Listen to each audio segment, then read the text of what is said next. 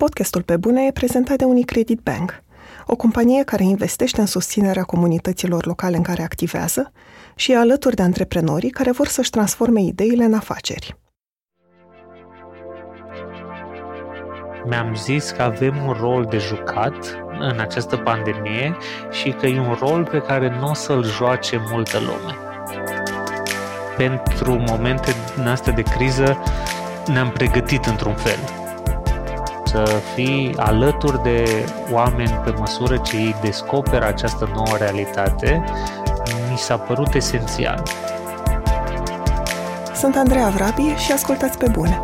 Un podcast sincer, cu oameni creativi, despre cum au ajuns cine sunt și întrebările pe care și le pun.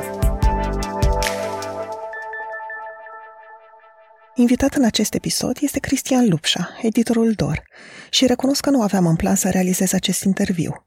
Însă Cristi mi-a propus să înregistrăm o discuție despre cum iese echipa DOR transformată din perioada de stare de urgență. Ce înseamnă această schimbare pentru munca pe care o facem și cum a avut ea loc.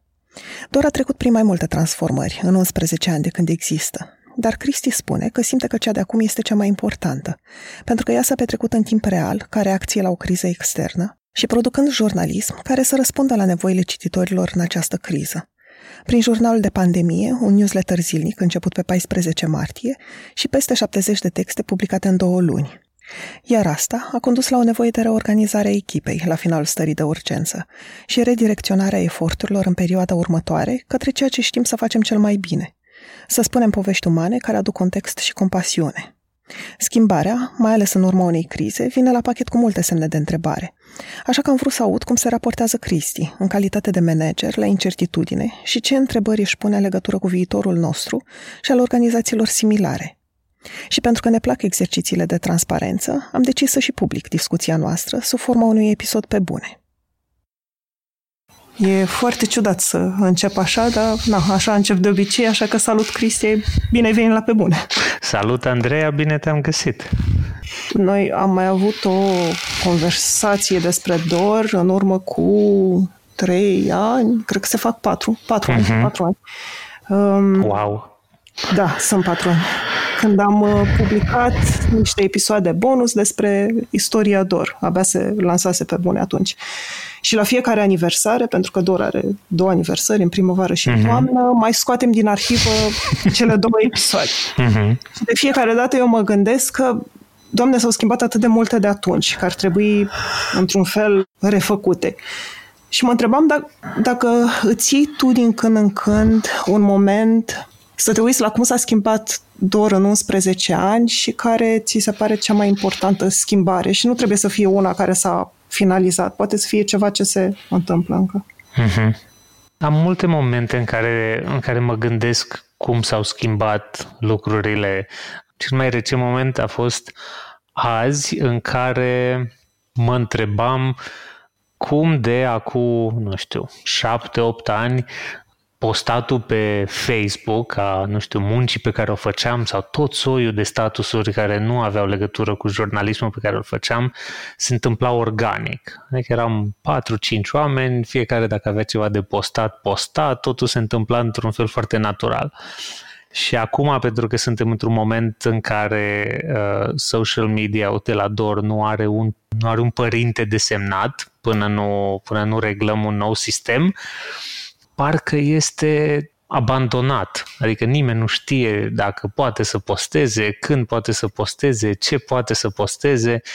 Și observam așa cum, nu știu, creșterea sau dezvoltarea unei, uh, nu știu, unei inițiative face din țânțar armăsar, adică face dintr-o postare pe Facebook o simplă apăsare de publish o responsabilitate. Na, ai 11 ani de istorie în spatele acelui publish, vai de mine ce o să pun, când să pun, uh, dacă nu are succes, dacă are prea mult succes, dacă apasă butoanele nepotrivite și pentru mine, cred că fiind aici din primul moment, eu nu prea resimt presiunea asta dar îmi dau seama că foarte mulți dintre, dintre colegii mei o resimt și că chestiile astea care mie mi se par într-un fel naturale și anume, nu știu, flexibilitatea sau nevoia de a încerca lucruri noi sau de a încălca ce pare a fi o regulă, lucruri care pentru mine nu sunt probleme, sunt destul de dificile în, uh, în viața de zi cu zi pentru oameni care n-au fost aici uh, atâția ani.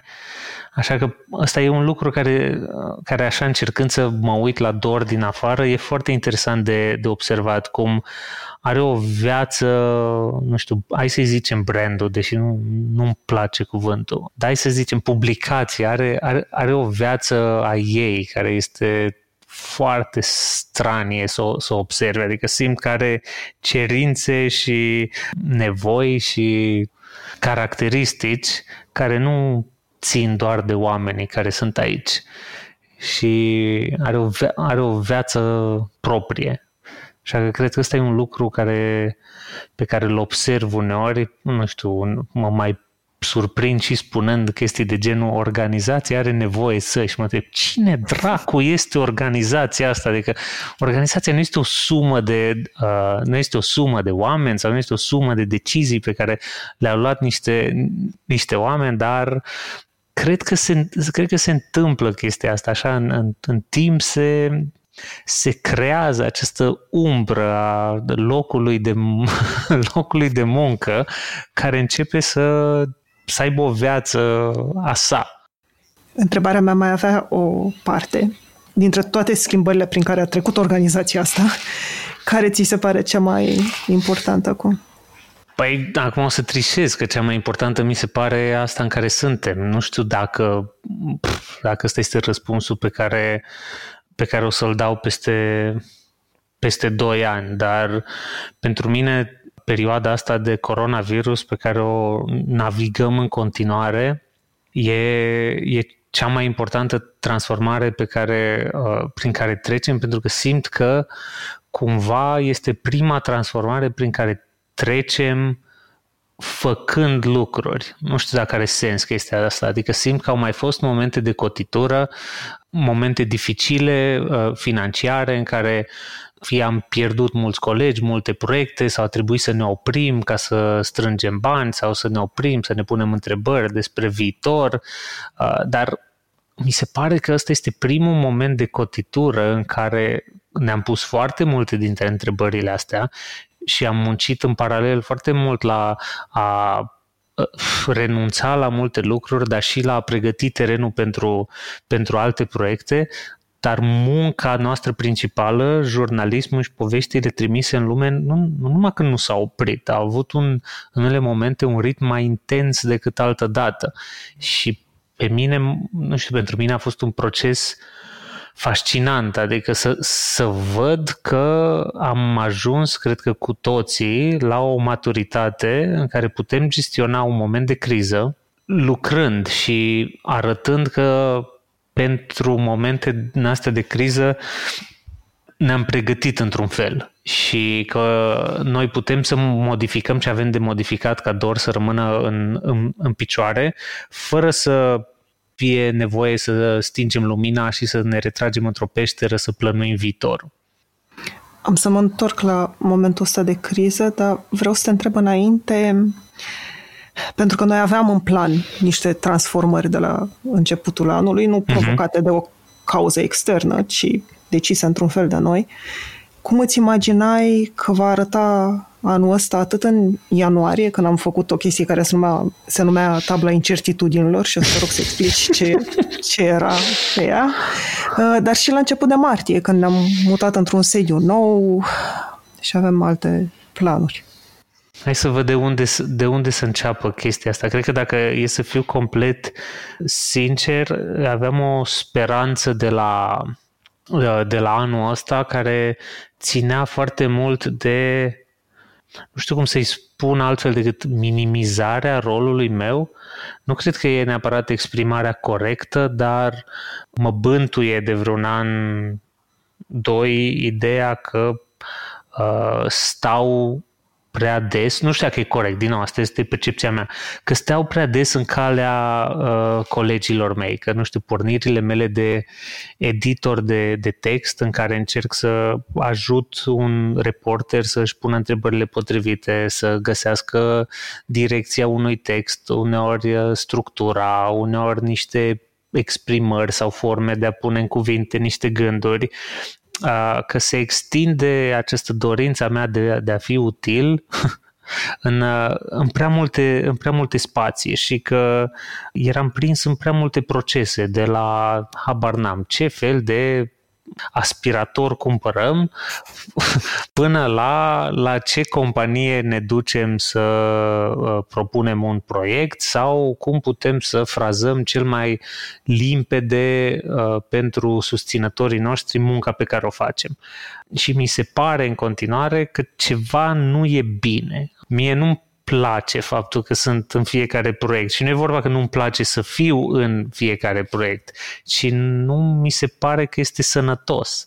Și am, nu știu, am, am citit, am fost la cursuri, am, am încercat să mă dau la o parte sau să găsesc moduri să-i sprijin pe colegii mei să ia ei mai mult din, uh, din inițiativa asta și să găsesc eu modurile cele mai bune de a o, de a o ceda. Începutul de an pentru mine despre asta, despre asta era de a crea niște structuri în interiorul redacției, mai multe echipe cu responsabilități bine definite, cu o formă de colaborare și conexiune și așa mai departe, care să îmi dea ocazia să mă simt irelevant mai des.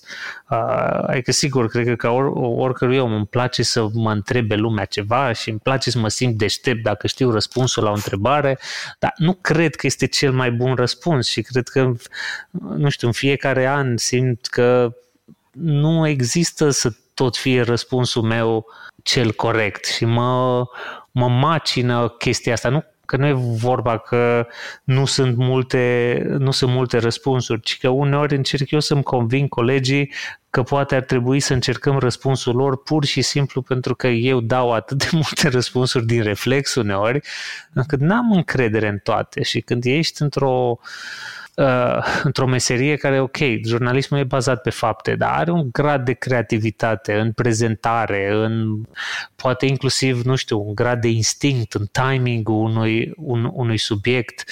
N-ai cum să nu dai greș și apreciez că colegii mei au încredere în instinctul meu, dar uh, eu aș vrea foarte mult să pariem și pe alte instincte. Și asta era dorința mea cea mai mare la începutul anului și ea rămâne în continuare dorința mea cea mai mare și acum și cred că rămâne lucru de care Dor are nevoie cel mai mult. Are nevoie de cât mai mulți oameni și cât mai multe idei care să mă facă să mă simt că, că am de recuperat.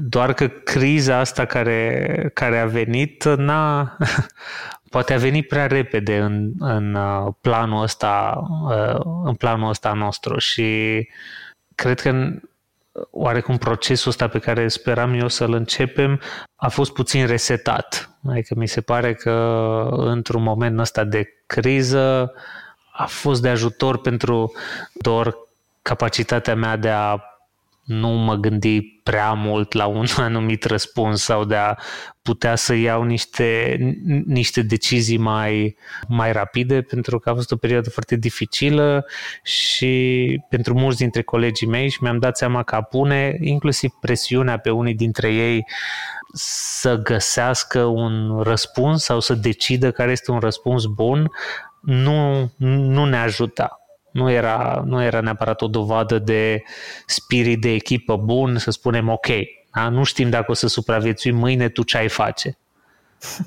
Poate așa ar trebui să fie con, uh, condusă și să funcționeze o echipă care rulează fără a fi atât de atentă la, nu știu, cine dă, cine dă tonul. Dar uh, am, am simțit și explicit din partea colegilor un soi de o rugăminte de dă tu tonul și noi, și noi urmăm. Și am încercat să joc rolul pe care mi-am dorit foarte mult în ultima vreme să nu fie, să fie tot mai puțină nevoie să-l, să-l joc. Cumva asta voiam și eu să spun sau să te completez pentru că încă de dinainte de a fi declarată starea de urgență. La ultima noastră întâlnire în redacție, tu ai fost primul care a spus că trebuie să înțelegem că lumea în care vom ieși nu va mai fi aceeași. Uh-huh. Și recunosc că mie atunci mi s-a părut ușor exagerat, încă mă mințeam. și împreună, seara, destul de târziu, am, am decis să renunțăm la niște lucruri, să renunțăm la newslettere, să începem un newsletter nou. Au fost foarte multe decizii luate într-un interval de două ore și ele au uh, pornit de la tine. Uh-huh. Și nu-mi dau seama dacă a fost pentru că simțeai că asta este nevoia noastră atunci sau mai degrabă s-a activat și uh, spiritul jurnalistic în tine? Când spui spiritul jurnalistic, la, la ce te gândești? Ți-ai dat seama că trebuie să răspundem imediat unei nevoi pe care o vor avea oamenii care ne citesc. Mm. Și că trebuie să ne adaptăm în mers, că e genul de moment rar din viața unui jurnalist în care el trebuie să-și facă meseria foarte bine și trebuie să se activeze, nu mai... Mm-hmm. Ăla e momentul. Dacă nu e ăsta, nu știu, nu e uh, Cred că un pic din, un, un pic din ambele. Uh, țin minte că acum mulți ani de zile când eram la Uh, master în state și după aia și când lucram la, la ziarul local și în timpul masterului și după, poveștile alea romantice ca, uh, de, nu știu, cavalerești care se spun în, uh, se spun în interiorul redacției era despre cum, nu știu, nou redactor șef instalat în august 2001, la o lună după a fost 11 septembrie și asta a fost primul test mare al noii redacții și uh, au apărut oamenii în redacție nechemați cu pizza, știind că la, nu știu, miez de noapte, știind că acolo vor sta zile întregi. Adică eu am crescut ca jurnalist cu dorința de a trece prin momente de criză și, într-un fel, de a merge spre momentele de criză când ele se întâmplă. Acum, ce înseamnă când ești jurnalist să mergi spre momentele de criză, depinde. Adică dacă ești fotoreporter, cameraman, reporter de știri înseamnă chiar a merge în momentele de criză, adică, nu știu, în interiorul unui protest, chiar pe front, când ești într-o zonă de producție, de editare, de concept, de pus lucruri cap la cap, înseamnă a merge către redacție, a te înființa acolo și a putea să oferi sprijin și, nu știu, ghidaj celor care sunt pe teren. Așa că absolut instinctul, instinctul ăla a pornit foarte repede la, la, la mine pentru că mi-am zis că avem un rol de jucat în această pandemie și că e un rol pe care nu o să-l joace multă lume. Și ce vreau să spun cu asta este că eu am... Asta nu o să sune foarte bine, dar am în continuare această senzație și această frustrare că în țara asta sunt foarte mulți jurnaliști buni, dar leneși și când spun leneși, nu spun că nu muncesc sau că nu pierd nopțile sau că nu tractare de un subiect, dar este e în automatismul jurnalistic, este un punct până în care ne ducem și dincolo de care în România nu prea trecem. Și acel dincolo de care nu prea trecem în România este facem știri sau atacăm autorități sau avem foarte multe păreri despre un subiect sau facem niște investigații foarte bune, dar nu prea reușim să ne ducem după aceea mai departe și să vedem cum se leagă ce am descoperit noi, neregulile, nenorocirile, problemele, cum se leagă de viețile oamenilor care uneori sunt mai direct sau mai puțin direct afectați. Adică ce am simțit eu încă din primele zile e că vom vorbi foarte mult despre numărul de cazuri, vom vorbi despre corupția din sistemul medical, uh, vom vorbi poate despre impactul rapid uh, al acestei crize asupra economiei, dar vom deschide prea puține uși de la apartamentele oamenilor să vedem ce se întâmplă în izolare dincolo de frica că te-ai putea îmbolnăvi. Da? Ce se întâmplă cu modul în care relaționezi cu copiii, ce se întâmplă cu modul în care ți-a dispărut rutina, ce se întâmplă cu relația ta cu colegii de la muncă, ce se întâmplă cu relația ta cu corpul tău, ce se întâmplă cu rușinea uneori de a vorbi și despre alte lucruri decât ăla despre care vorbește toată lumea. Și cred că una din, cred că Oana, Oana Filip, țin minte că colega noastră chiar în acea primă întâlnire pe care am avut-o, cred că pe 11 martie, a zis că noi putem să aducem în această conversație niște compasiune.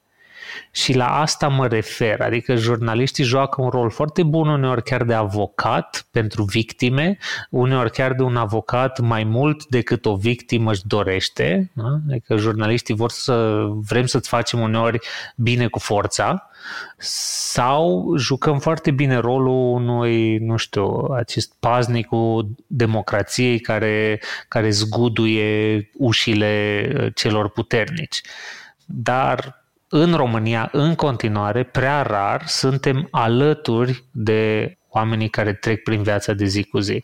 Și pentru mine această compasiune și acest, acest rol de pur și simplu să fii alături de oameni pe măsură ce ei descoperă această nouă realitate, mi s-a părut esențial. Și atunci, da, instinctul ăsta meu jurnalistic că, băi, ăsta este spațiul în care trebuie să fim, asta e ce ne spun oamenii care ne citesc și ne, ne cunosc și chiar ne susțin că știm să facem, hai să, hai să fim acolo pentru ei într-un fel în timp real.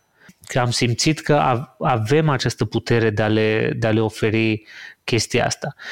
Așa că pentru mine de aici a pornit. Instinctul jurnalistic a fost puternic și cred că instinctul jurnalistic m-a ajutat într-un rol de management să spun n-ar trebui tu, reporter, tu, coleg care te ocupi cu, nu știu, X în cadrul uh, DOR, să continui să faci chestia asta.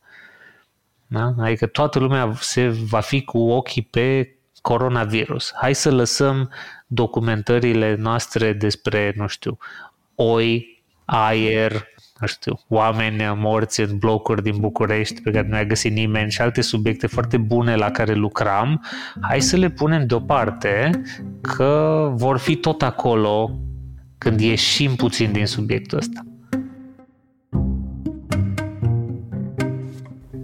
Podcastul Pe Bune e prezentat de Unicredit Bank, o companie care investește în proiecte care aduc schimbare. Acum 12 ani, Unicredit Bank a început să sprijine comunitatea creativă românească. Astăzi, continuă să ajute și să inspire oameni și inițiative cu impact pozitiv în comunitățile în care activează. De la programul Teach for Romania, care sprijină tineri să devină lideri în educație, până la Academia Minților Creative, care oferă antreprenorilor toate informațiile de care au nevoie pentru a-și pune în aplicare ideile de afaceri. Unicredit Bank, banca pentru lucrurile care contează. Fie că faci curat sau speli farfuriile adunate peste zi, sau ai chef de câteva exerciții fizice, sunt multe activități pe care le faci în casă și în timpul cărora ai putea asculta podcasturile tale preferate. De ce să nu ai o experiență de ascultare perfectă cu noile căști Galaxy Buds Plus? Se conectează wireless la telefon, poți să le controlezi prin atingere și folosesc ultima tehnologie astfel încât sunetul să fie cât mai clar – în plus, pentru că au un microfon incorporat, le poți folosi pentru conferințe video, iar bateria ține până la 11 ore de utilizare continuă. Încearcă Galaxy Buds Plus și lasă-te purtat prin zi de cele mai bune povești audio. Mă întrebam și dacă ți-a fost teamă că vom pierde ceva ca echipă, ca nu știu, publicații, pentru că nu vreau să spun din nou organizații, în astea două luni în care am lucrat de la distanță și în alt ritm și altfel decât o făceam până acum. De fapt, ce vreau eu să înțeleg e la ce, în astea două luni, la ce erai tu atent, ce încercai să nu scapi niciodată din vedere. Adică ne adaptăm, dar să am grijă să nu se întâmple asta cu echipa. Hmm. Păi, în primul rând, la ce eram foarte atent este să continuăm să ne uităm la lume așa cum am zis că vrem să o facem, adică să nu pierdem din, din vedere această această misiune și mă uitam foarte mult la, mai ales la feedback-ul pe care îl primeam la newsletter-ul zilnic, jurnalul de pandemie pe care am început să-l trimitem chiar de pe 14 mai. Martie. Uh, martie, scuză-mă, ai da, martie. Și oamenii care spuneau prin jurnalul de pandemie mă apropii cu mai puțină frică chiar și de numărul de morți și de, nu știu, orașe carantinate și de veștile foarte îngrijorătoare și uneori apocaliptice, mai ales din acea primă perioadă, sfârșit de martie, uh, început de aprilie. Așa că mă uitam foarte mult ca ce facem noi să continue să aibă această relevanță, pentru că eu cred că jurnalismul care are compasiune față de public și în sensul în care înțelege că nu e cel mai important lucru din viața oamenilor. Adică cred că jurnalistul care înțelege sau are modestia de a accepta că ce face el nu e cel mai important lucru din lume pentru toată lumea, are posibilitatea să aducă în, în zone grele și oameni care altfel poate n-ar vrea să fie acolo. Și atunci m-am uitat foarte mult la asta și m-am uitat uh, fiecare luni sau, mă rog, am ascultat ce spune fiecare din echipă despre unde e uh, și cum se raportează la munca pe care o facem, dar și dacă munca pe care o facem îi aduce ceva ce, nu știu, pandemia îi ia. Adică am încercat să văd dacă faptul că noi avem niște reușite ca echipă sau niște momente de conexiune sau faptul că, nu știu, n-am tăiat salariile, că există o siguranță a locului tău aici, dacă asta îți dă, nu știu, un extra nici nu știu cum să-i spun, niște extra benzină ca să treci prin uneori rutina, frica, monotonia, uh, agonia acestor zile pe care le-am petrecut cu toții în casă. Deci astea sunt cele, astea cred că sunt două lucruri la care mă uitam, dar mi se pare că, nu știu, ar, ar fi nedrept uh, și oare, oarecum nu știu, urât din partea mea să o las să pară că uh, mă gândeam continuu la lucrurile astea și eram uh, foarte atent și, și metodic.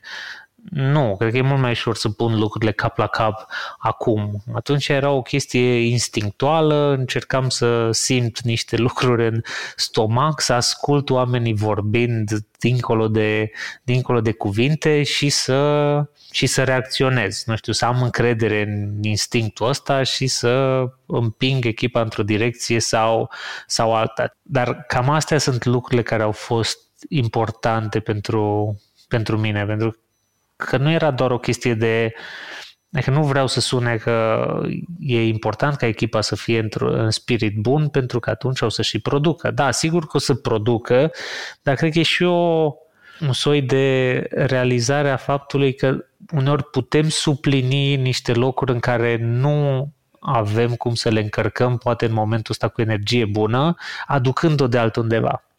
Și cred că mi-am, mi-am dorit în perioada asta să pot să creez contextul și doar să poate să creeze contextul pentru noi toți, să luăm niște plus și să punem în zonele în care nu venea de altundeva. Adică nu puteai să ieși din casă doar pentru că vrei tu. Nu puteai să-ți cumperi o vacanță doar pentru că voiai tu. Și atunci poate puteai să acoperi ceva din lucrurile alea stând de vorbă cu colegii despre, nu știu, ultima fotografie de dinainte să rămâi în casă sau o fotografie sau o conversație din, uh, din weekend. Și astea sunt lucruri pe care cred că ni le-a confirmat și Domnica Petrovai, care este un psiholog cu care, uh, și psihoterapeut cu care noi ne-am întâlnit ca echipă, cred că de vreo trei ori sau poate chiar de patru ori în astea două luni jumate. Și țin minte că ea spunea foarte clar într-una dintre întâlniri că perioadele astea de criză sunt oportunități foarte bune pentru a explora în trecut, pentru a a te întoarce, a vedea de unde vii, a vedea care sunt lucrurile pe care le-ai dus cu tine și după aia de a-ți găsi niște ancore în viitor. Și cred că un plus pe care uh, sau un soi de beneficiu al unui rol de management dacă l-ai într-o organizație și este un real privilegiu, e și o presiune, dar este un privilegiu, este să vezi dacă poți să, să vezi cum poți să sprijini uh, echipa ta să-și adune niște muniție pentru momente grele în viață din muncă. Și cred că uh, eu încercam să articulez gândul ăsta și după aia tot Domnica a făcut-o, cred că în ultima întâlnire pe care am avut-o cu ea, când a zis o chestie foarte explicită că un loc de muncă este bun când îți oferă, când îți face inclusiv viața personală mai bună. Și am zis, al dracu, asta este un, it's a tall order, adică e, eu credeam că e greu să cer de la un loc de muncă să-ți dea sens și fericire sau ce Dumnezeu mai vrem de la un loc de muncă acum. Dar într-un fel, chestia asta, deși sună foarte grandios, parcă e mai fezabil, adică dacă ții niște plus dintr-un loc de muncă ca să suplinești uneori niște minus, da? Chit că, nu știu, pentru mine astăzi și ieri au fost despre faptul că la redacție nu sunt trei bor mașine simultane. Acasă sunt.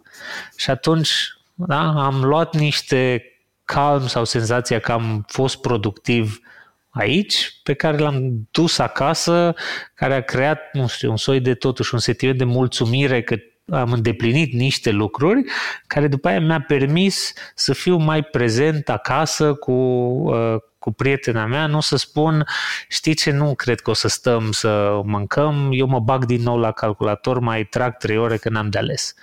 Și eu cred că dacă reușim să nu știu, în locurile în care lucrăm, nu trebuie neapărat să ne împlinească și să ne rezolve toate problemele vieții, dar poate ne dau niște plus, niște skill-uri noi, niște informații noi, niște idei noi.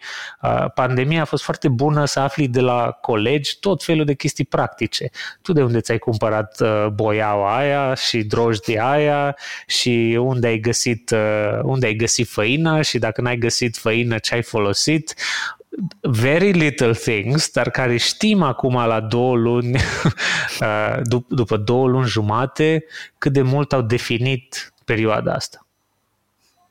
Pentru că ai adus o discuție pe Domnica, încă ceva ce mi-a rămas mie în minte de la ea din sesiunile cu ea e că trebuie să înveți să stai cu o senzație de disconfort. Uh-huh. Trebuie să o accepti și să înveți să stai cu ea, nu să fugi și mă întrebam ce îți provoacă ție disconfort acum în legătură cu munca, dar privind așa într-un fel mai degrabă în viitor. Cred că ce îmi provoacă mie disconfort uh, acum este că, hai, hai să spunem, partea mai dificilă a crizei pare că a trecut, uh, cel puțin în, în acest moment, nu mai e lucrurile sunt mai limpezi, cel puțin la noi în organizație și ce îmi creează mie disconfort e faptul că simt că acum trebuie să apară rezultatele pe care le-am promis cu aceste transformări pe care le-am făcut. Și știu că e, e aiurea, știi, că apropo de a sta cu senzația de disconfort, este a sta cu senzația asta de disconfort până rezultatele alea ce vin dintr-o organizare nouă uh, o să apar. Dar e greu încă să, nu știu, mie cel puțin, mi-e greu să mă disciplinez într-atât încât să spun, da, simți acest disconfort, vrei ca, uh, vrei ca colegii să fie mulțumiți, vrei să vadă Uh, rezultate, dar uh, știi că este nerealist, așa că liniștește-te. Da? De unde? Adică îmi spun lucrurile astea și sunt tot stresat că, uite, procesul ăsta pe care încercăm să-l construim uh, clachează din prima zi și colegii o să se gândească că este un proces, un proces de căcat. Și cine a făcut procesul ăsta de căcat? Cristi. Deci probabil n-ar fi trebuit să îi urmăm gândurile lui despre procesul ăsta. Și știu că asta este paranoia mea, știu că este, nu știu, sunt propriile mele puseuri de, de neîncredere. Uneori neîncrederea asta este și o probabil o prost plasată vanitate, adică cât de important poți să te crezi încât să crezi că lumea chiar se gândește la procesele de căcat pe care le-ai făcut sau nu. Așa că dialogul meu interior este foarte bogat și cred că e, nu știu, deocamdată forma de a reuși să păstrez cât de cât echilibru e să las tot dialogul ăsta interior să se desfășoare. Probabil dacă ne-ar auzi uh, cineva ca Domnica, ar spune că unde ar trebui să ajungem este ca acest dialog interior să nu se întâmple neapărat ca să îți mănânce atâta energie, ci să găsești o formă de a fi într-o stare de acceptare, așa cum am fost, cred că, când a început pandemia, că fie ce-o fi, n-ai, nu poți să controlezi decât lucrurile pe care poți tu să le controlezi, nu și cum vor ieși procesele și cum se vor simți alții în, uh, în urma lor. Dar faptul că știu asta nu înseamnă că face viața de zi cu zi mai, mai simplă sau pe mine mai încrezător în toate lucrurile pe care le-am, pe care le-am pornit. În continuare, cred că sunt oameni, cred că și cu fratele meu am avut discuția asta, dacă e ok ca oamenii din jurul tău să știe toate dubile astea pe care le ai. Și că dacă e bine să știe echipa ta că tu ai dubii despre lucruri pe care ai încercat să le vinzi cu două zile înainte de parcă ar fi singura soluție. Și am ajuns la concluzia că da, cred că aș consuma și mai multă energie încercând să proiectez continuu senzația că asta, asta este cea mai bună direcție. Așa că măcar asta e un plus, adică nu mai, nu mai proiectez atâta, sau nu mai încerc să proiectez atâta siguranță în, în, în lucruri.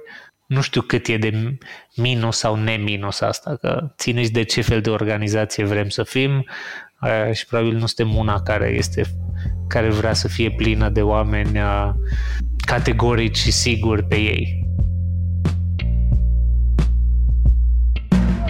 Am vorbit cu mulți oameni la pe bune, de la artiști și antreprenori până la scriitori și fotografi. Au fost alegeri subiective, dar am vrut să invit în fața microfonului oameni care au ajuns să fie printre cei mai buni din domeniul lor. În valoarea perseverenței și a muncii către un ideal, crede și Best Jobs. Prin tool și informații online, Best Jobs își ajută utilizatorii să exploreze o multitudine de oportunități și să descopere jobul care le permite să-și valorifice la maximum skillurile și pasiunile – pentru că, atunci când te gândești la ce vrei să faci, nu este niciodată vorba despre o simplă alegere, ci de a descoperi unde e locul tău. Intră acum pe Best Jobs și descoperă jobul unde poți fi și tu cea mai bună versiune a ta. Am simțit că mai ales în ultimii doi ani ne-ai implicat ca echipă în luarea mai multor decizii și inclusiv în tot ce ai spus până acum. Ai uh-huh. vorbit despre echipă, ai spus împreună, ai vorbit la plural, dar că în ceea ce privește grija asta financiară, inclusiv la finalul lui 2018, când ne apropiam de o criză financiară și a trebuit să venim toți cu idei pentru cum să ieșim din uh-huh. ea, n-am simțit că a fost cu totul pe umerii noștri ce se va întâmpla cu salariile. Parcă a fost o stare generală că până la urmă va fi bine.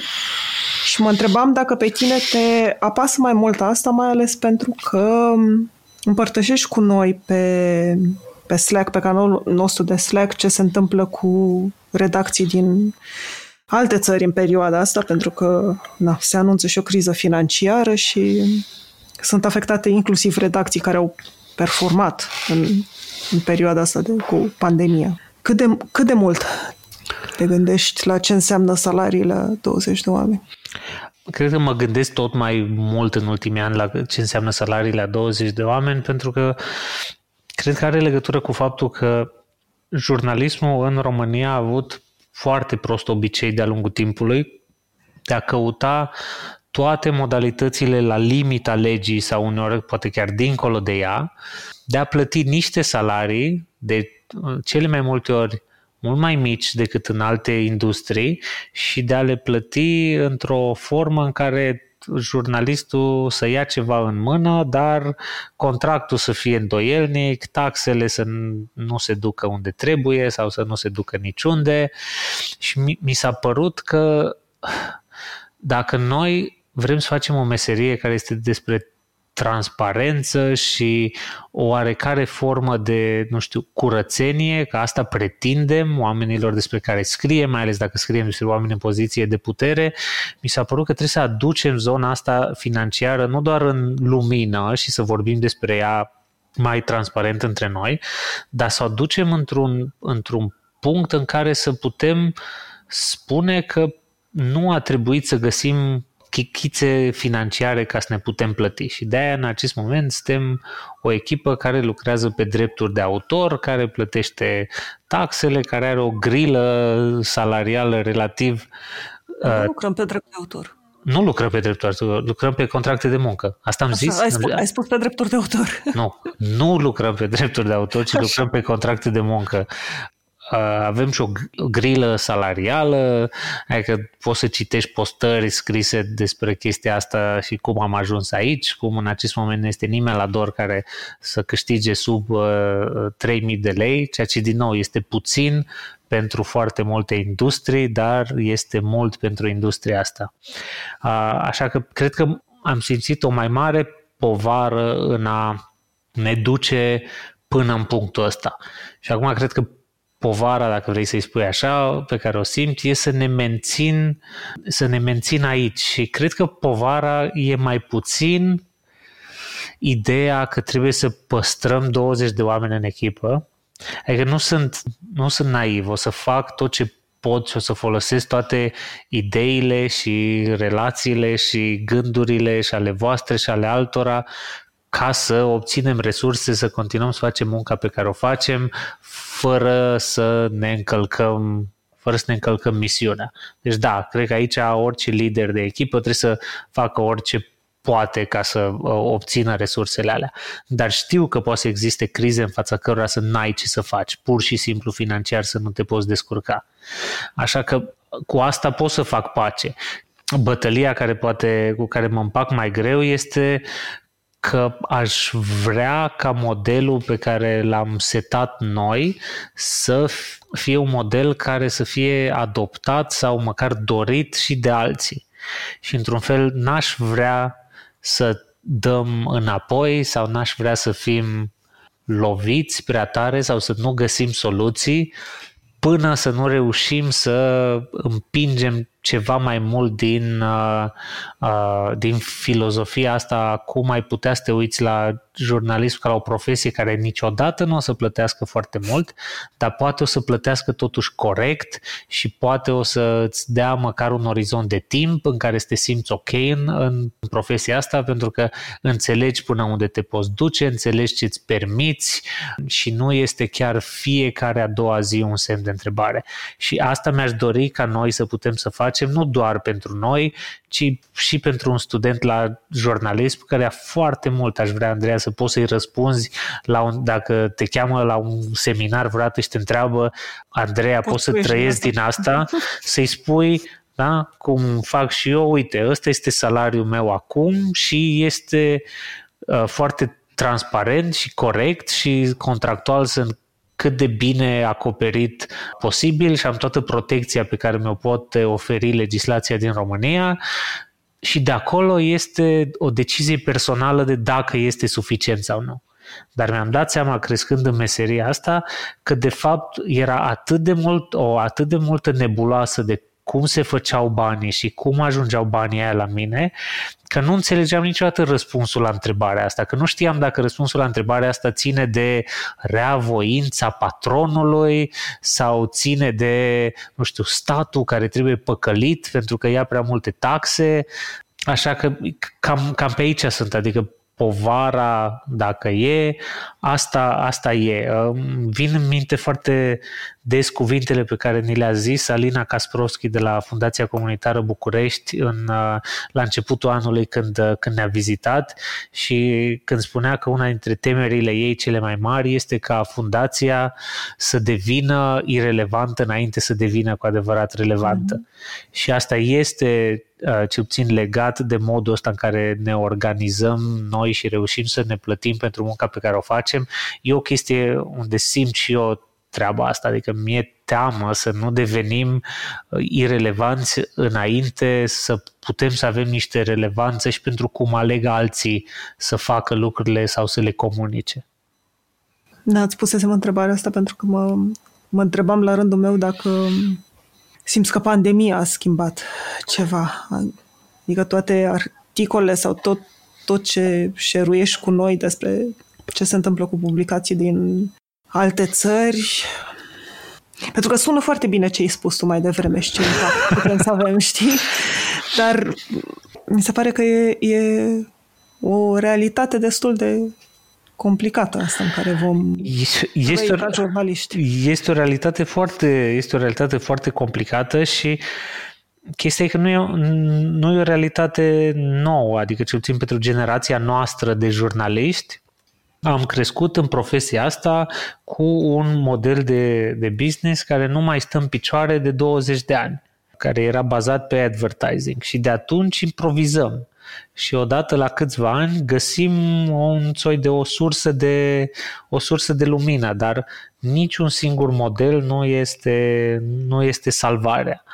Și unul dintre motivele pentru care împărtășesc lucruri și aceste realități ale, ale profesiei este pentru că am această senzație și care cred că este o, o, o realitate și nu știu cât de bună este vestea asta pentru oamenii care vor să se apuce acum de meseria asta, e că mă tem că e o meserie în care s-ar putea să fii mai responsabil pentru propriul tău salariu decât ai vrea sau decât ai fi într-o companie sau decât ai fi într-o birocrație de stat. Pentru că cel puțin în modelele astea moderne, în care suntem parțial și noi, în care depinzi foarte mult inclusiv de venituri de la cititori, e o relație foarte directă între dacă am reușit să scriu ceva care a avut impact, oamenii vor plăti ca redacția la care lucrez eu să continue să-și facă munca.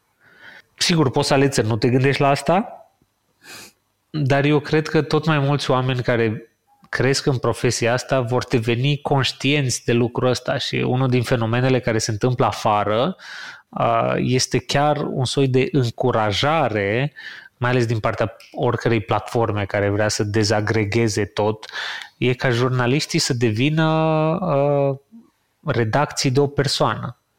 Da? Adică dacă oricum redacția în care ești depinde așa de mult de munca pe care o faci și de, nu știu, abonamentele și fanii și engagementul și traficul pe care le aduci tu, păi de ce să nu fii singur? Da? Fă-ți un newsletter, puneți o taxă de 10 lei și bă, îți găsești 500 de abonați care plătesc 10 lei și ai un salariu. De ce trebuie să lucrezi într-o redacție? Pe mine mă sperie un pic chestia asta, adică cred că este putere într-o echipă și aș vrea, aș vrea să nu dispară modelul ăsta prea curând.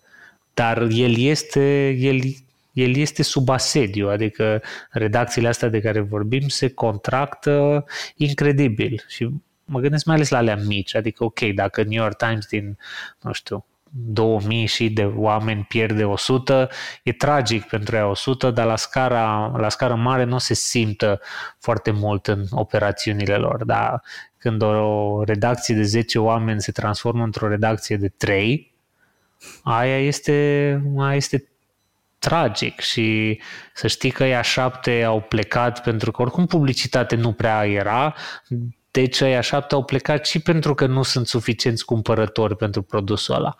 Asta e foarte, nu știu, asta e un gând trist și, nu știu, de fiecare dată când îl zic, îi aud pe oamenii care spun păi dacă jurnalismul pe care îl faceți nu are nicio valoare, de ce să plătim pentru el? E un pic mai, cred că lucrurile sunt un pic mai complicate de atâta. Asta, asta, asta e o meserie care foarte rar vei simți nevoia de a da bani pe jurnalism în momentul în care îl consumi. Și atunci să îți dezvolți un soi de conștiință civică în care tu plătești ca jurnalismul să existe, nu plătești cum plătești pentru cafelate să te facă să te simți bine în momentul ăla. Asta e destul de greu și este destul de greu să-l cer oamenilor, mai ales într-o criză. Adică cu ce mă încălzește pe mine jurnalismul noaptea? Mă, nu știu dacă te încălzește noaptea asta, dar poate o noapte din anul ăsta, când o să ai nevoie să știi ceva, poate ar fi bine ca ăia cărora le-ai dat, le-ai dat banii să funcționeze încă. Și cred că astea sunt întrebările existențiale cu care ne luptăm și noi și se luptă și redacții de, de știri și investigații și așa mai departe. Ai spus un pic mai devreme că tu crezi că există putere sau valoare în echipă și că aduce ceva în plus munca în echipă. Uh-huh. Și noi, noi e ceva ce am simțit că se întâmplă la DOR în ultimii ani și inclusiv acum, la finalul perioadei de izolare sau când s-a terminat starea de urgență, ne-am trasat viitorul sau cum va arăta redacția DOR în care vom, vom ieși din perioada asta împreună, în echipe. Uh-huh. Mă întrebam unde, unde exact vezi tu beneficiile? De ce ne-ai provocat să facem asta? Interesant cum ne întoarcem tot timpul aici. Pentru că eu cred foarte mult că împreună suntem mai inteligenți decât individual.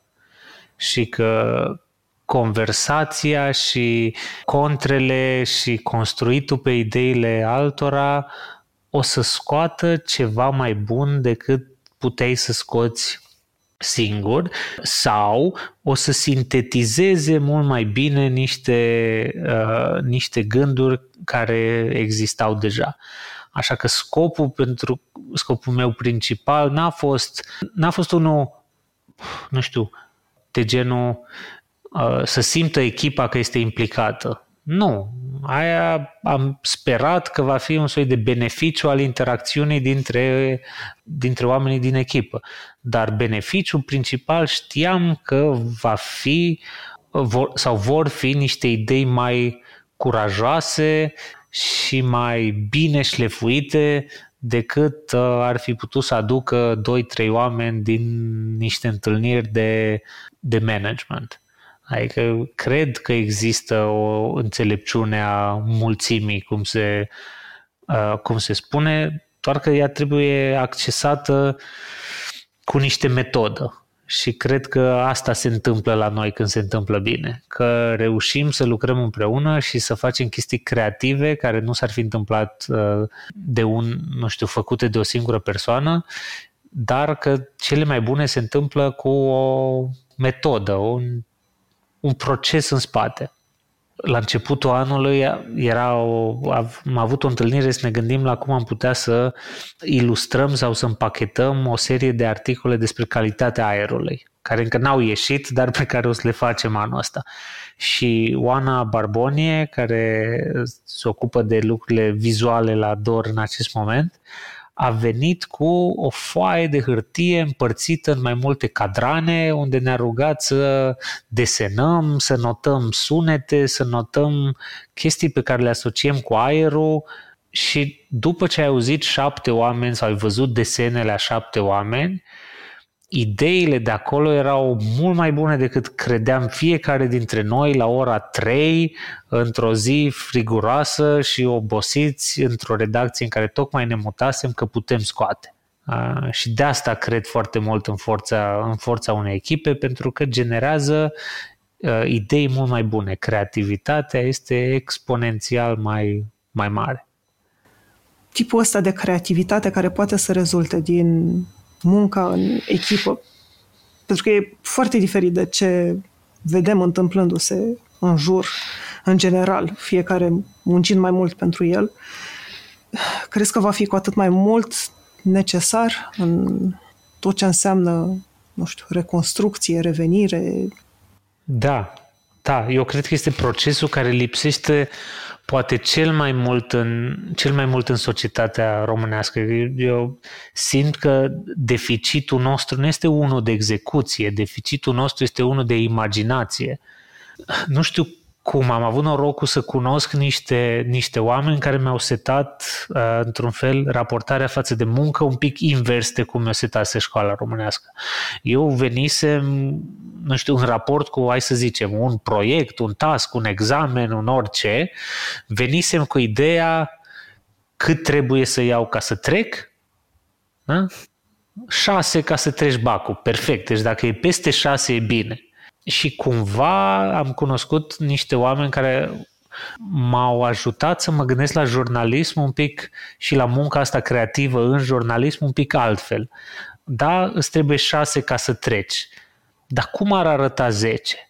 Da? Și după aia să nu dezvolți o obsesie perfecționistă să iei 10, ci să ai flexibilitatea să spui, ok, nu avem timpul, banii, și disponibilitatea, energia, ce-o fi de 10. Dar ajungem la 8, care 8 este mai sus decât 6. Și atunci cred că asta face o muncă de echipă care are oricât de scurt un moment de creativitate divergentă. Un soi de hai să gândim cea mai nebunească chestie pe care o putem gândi acum. Da? Cum asta îmi rămăsese din ideile de la echipă, hai spunem doar pe Netflix. Da? Noi, noi nici nu facem video acum, adică poate ne imaginam și un soi de Netflix care funcționează pentru text și audio, habar n-am. Adică nu e ceva ce... Vom... era doar live. Uh, da, mă rog. Nu era ceva ce putem face prea curând, dar imaginându-ți doar pe Netflix, să zicem, e un act de creativitate divergentă mult mai bun decât uh, să ne așezăm și să spunem hai să ne gândim cum putem să vindem cu 10% mai multe abonamente ca să fie mai bine luna viitoare. Adică poate vei găsi răspunsul, dar nu vei găsi o soluție mai bună. Și cred că vezi asta și în politica românească, și în business, și în alte spații din România, în care se simte că oamenii n-au gândit mare, da? N-au avut un moment divergent să spună, uite, aici am putea ajunge, dar acum hai să ne focalizăm un pic, să vedem ce putem face de fapt și cine face. Pentru că să ai o idee nu înseamnă absolut nimic dacă, dacă nu o faci. Țin minte când, când lucram la Esquire și uh, am scris despre Andrei Gheorghe la un moment dat și m-am dus la el acasă să-l intervievez, uh, ceea ce a fost, era foarte complicat să-l intervievez pe Andrei Gheorghe, că de fapt îi puneai o întrebare și plecai două ore jumate mai târziu și vor, vorbise doar el.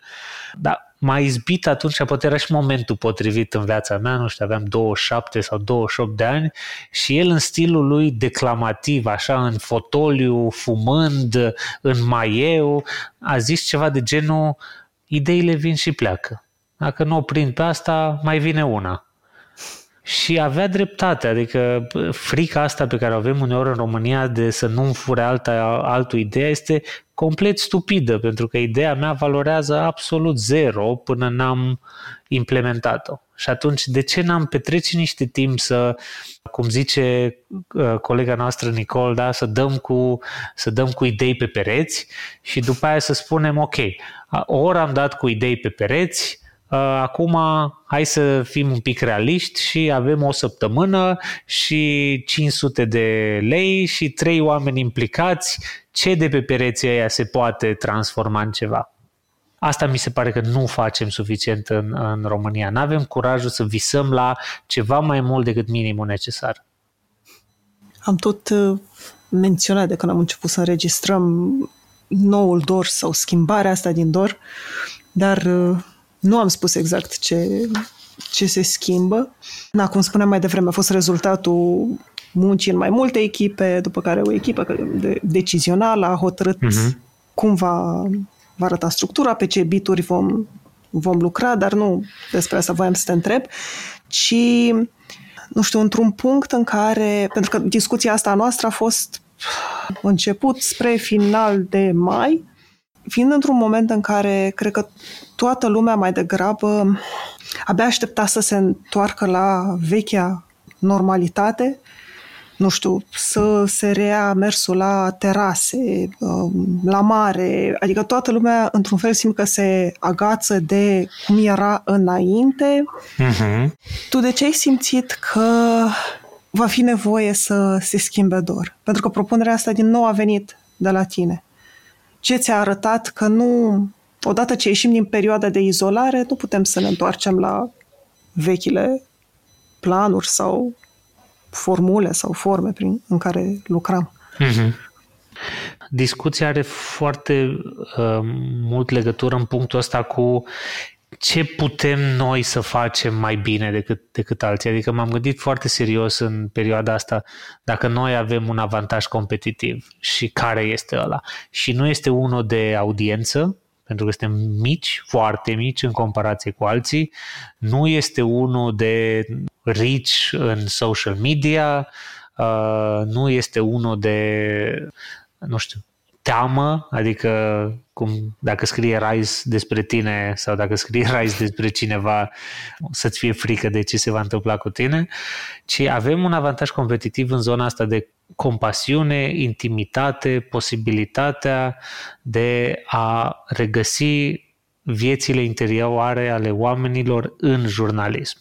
Și în continuare facem asta mai bine decât alții și în continuare avem mai multă grijă în momentul în care suntem pe teren și scriem despre oameni decât o fac alții. Și avem mai mult respect pe ce are nevoie de multe ori o poveste bună, bine spusă din punct de vedere al informației. Ca asta o face uneori mai context, are mai mult context decât poate ai vrut să citești, că poate asta transformă un articol despre pâine într-unul care te face să-ți pui întrebări despre, nu știu, seceta care va distruge agricultura uh, sau care transformă un articol despre amenzi în pandemie într-un soi de meditație din, a, asupra relației dintre noi și poliție. Asta știm să, asta știm să facem. Și dorința, sau mă rog, ce m-a făcut pe mine să, să văd perioada asta e că indiferent de câte lucruri dezvoltăm, de cât de mult inovăm cu modelul de business, de cât de multe alte produse complementare, gen evenimente sau cursuri sau tot felul de alte lucruri construim, lucruri la care chiar și noi ne întoarcem ca să ne prezentăm, sunt niște articole de cele mai multe ori narrative, de cele mai multe ori uh, complicate, care vorbesc despre uh, traume și vise și speranțe și frici și rezolvă ecuația asta de a le da oamenilor posibilitatea să se regăsească în poveștile altora și de a nu fi singur în viața lor într-un anumit moment. Și asta știm să facem și dacă asta, asta știm să facem cel mai bine, de ce să nu pariem și mai puternic pe asta, deși nu este neapărat chestia cea mai ușor de vândut. Da? Este mai ușor, hai să zicem, e mai ușor de vândut un eveniment cu o mie de oameni la Teatrul Național. Are o aură de nou, de ușor de uh, consumat, de inteligibil, de cool, de ce vrei tu, care este mai ușor decât ne e tuturor ca echipă să vindem un articol despre prin ce au trecut uh, sau prin ce trec elevii de-a 12-a într-un an în care toate ritualurile de terminare au dispărut. Dar cred că articolul nostru despre subiectul ăsta este cel mai bun și cel mai complex și cel mai bine făcut. Și asta știm să, asta știm să facem, din nou, chiar dacă nu este o chestie ușor de, ușor de vândut. Și astea sunt schimbările pe care le-am făcut. Au fost făcute în direcția de a valorifica mai mult și expertiza noastră în anumite subiecte pe care le stăpânim mai bine. Adică nu are rost să încercăm să facem investigații dacă nu la asta ne pricep. Nu are rost să încercăm să facem știri dacă, la, dacă nu la asta ne, ne pricep. Da? Chiar dacă din afară ai spune, păi uite, dacă ai da, uh, dacă te-ai transforma într-un agregator de știri, traficul ar fi infinit mai mare. Da, dar nu asta este miza noastră, nu asta vrem să obținem. Și atunci schimbările noastre despre asta au fost. Hai să punem deoparte lucrurile care nu sunt miezul a ce vrem noi să obținem uh, jurnalistic, chiar dacă forma în care noi spunem povești nu este uh, una care să atingă foarte niște mase foarte mari de oameni. Și asta, că aveam discuția asta chiar uh, acum două zile cu, cu prietena mea, nu ține de limbaj. Adică eu cred că poveștile din Dor sunt accesibile absolut oricui. Deci nu ține de un elitism de limbaj, de vreo fiță de poziționare, ci pur și simplu ce îți cerem noi este ceva mai mult timp și răbdare să stai cu o poveste. Și cam asta este pariul nostru, adică către asta ne-am, ne-am schimbat. Adică echipa de 10-12 reporteri să se concentreze pe subiectele pe care și le doresc și le stăpânesc. Educație, mediu, echitate socială, cum muncim astăzi și cum construim uh, organizații, cum trăim în intimitate unii cu alții și să răspundem întrebărilor pe care mulți dintre noi și le pun despre cum poți să trăiești o viață uh, mai bună, mai ales într-un context în care o pandemie încă uh, este, în, da, este undeva plutește deasupra noastră, cum poți să trăiești viața mai bine în perioada asta? N-aș spune, adică, nu știu, poate chiar e bine să lăsăm asta un soi de mărturie, nu avem nicio garanție că uh, această schimbare uh, Uh, o să funcționeze sau această focalizare a noastră pe ce știm să facem și pe ce credem că putem să oferim oamenilor va fi suficient ca să ne păstreze și pe noi în, uh, și pe noi în picioare. Însă cred că asta a diferențiat DOR față de alte produse, nu, nu doar media, încă de, la, încă de la început. Noi n-am vrut să supraviețuim doar ca să supraviețuim. Am vrut să supraviețuim în ideea că putem să facem lucrurile uh, într-un anumit fel. Și până acum, timp de 11 ani, am arătat că cu niște uh, văi și cu niște vârfuri se, se poate. într-un fel, Asta încercăm să vedem și acum, dacă în acest nou context, în această nouă realitate, noi putem să facem jurnalismul de care credem că și știm că uh, oamenii au nevoie, rămâne de văzut dacă sunt suficienți oameni care au nevoie de ce facem noi, ca noi să rămânem așa cum suntem astăzi când vorbim. Da? O echipă de 20 de oameni uh, care lucrează ba la redacție, ba la distanță, care da, nu este plătită foarte mult, dar poate să trăiască din munca pe care o face și simte din feedback oamenilor că poveștile pe care le, le spune au valoare în lume. Mulțumesc că ne-ați ascultat! Pentru mai multe episoade, mergeți pe SoundCloud, iTunes, Spotify sau în orice aplicație de podcast folosiți. Pe bune este un podcast produs de Dor, editor de sonet e Horia Baldea, tema muzicală e compusă de Alex Turcu, asistent de producție e Alina Șincu. Nu uitați, dacă v-a plăcut episodul, dați-l mai departe, ca pe bune să ajungă în căștile cât mai multor oameni.